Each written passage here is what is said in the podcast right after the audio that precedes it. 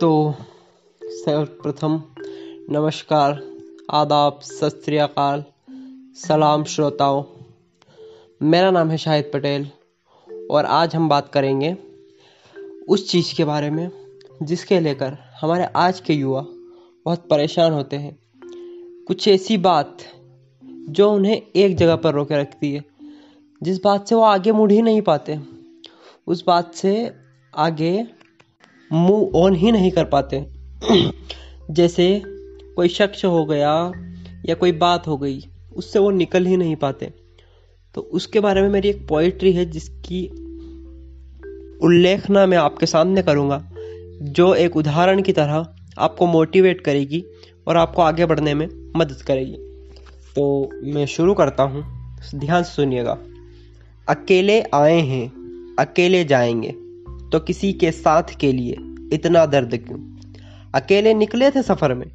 पता थोड़े ही था। कौन मिलेगा, कौन नहीं?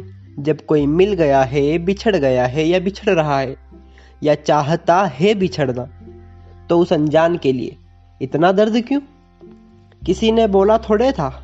कोई ना आया था बताने कि वहाँ वो मिले गया। मिल गया है, बिछड़ रहा है। मतलब सफ़र बढ़ रहा है। जब बढ़ रहा है सफ़र तो तुम्हें रुकना है क्यों? अनजान है वो, हमरा ही नहीं ज़िंदगी भर का। आखिर किसी अनजान के लिए इतना दर्द क्यों? अपना लगने लगा था, अपना तो ना था, होता तो जाता नहीं। ये भी तो था, चला गया है जब दिखा गया है रंगीन। जब दिखा गया है रंग, उस रंगीन के लिए इतना दर्द क्यों?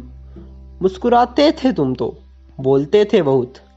अब मुस्कान झूठी रखते हो, चुप से रहते हो, डर गए हो शायद। चलो, मेरे साथ चलो।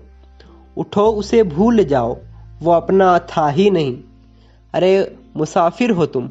अरे, मुसाफिर हो तुम। इस तरह रोया ना करो। रोना ही था तो। सफ़र में निकले क्यों? भुला दो उसे आखिर। ये बेमतलब सा दर्द भला क्यों?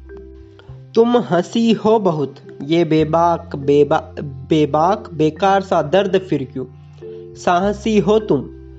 साहसी हो तुम तो बहुत। फिर ये कायर सा दर्द भला क्यों? क्यों किसी के लिए है ये? बेवजह बेपना भूलो उसे। आखिर ये दर्द क्यों? आखिर ये दर्द क्यों? तो ये कविता शाहिद पटेल के द्वारा, यानी कि मेरे द्वारा लिखी गई है। अगर आपको अच्छी लगे तो शेयर कीजिए। मुझे मोटिवेट करने के लिए मुझे फॉलो कीजिए कमेंट कीजिए और इसे लाइक कीजिए। थैंक यू वेरी मच ऐसे ही सपोर्ट कीजिए।